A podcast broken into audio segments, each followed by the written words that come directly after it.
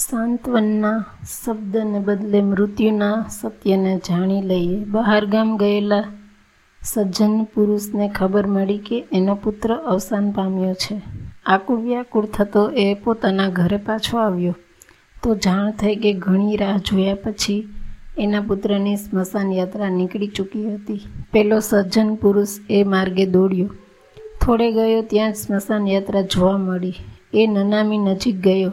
અને જોયું તો પોતાના ગુરુએ નનામી સાથે ચાલતા હતા. ગુરુને જોઈને એના હૃદયનો બંધ તૂટી ગયો.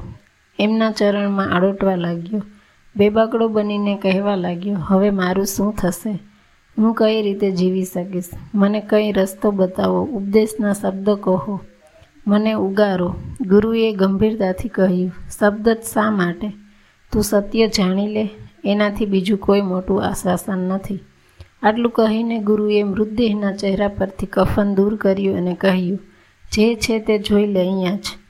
પેલા સજ્જને મૃત પુત્રનો ચહેરો જોયો, જોતો જ રહ્યો. એવામાં એકાએક એના અંત, અંતરચક્ષુ ખુલી ગયા. ગુરુએ કેવું સત્ય બતાવ્યું? જેમ જીવન એક સત્ય છે, એમ મૃત્યુ પણ એ એક સત્ય છે. જેમ જીવન એ હકીકત છે, એમ મૃત્યુ પણ એ એક હકીકત છે. હકીકતનો હકીકત તરીકે સ્વીકાર કરવો જોઈએ. અને જો મૃત્યુ હકીકત હોય તો રુદન શા માટે?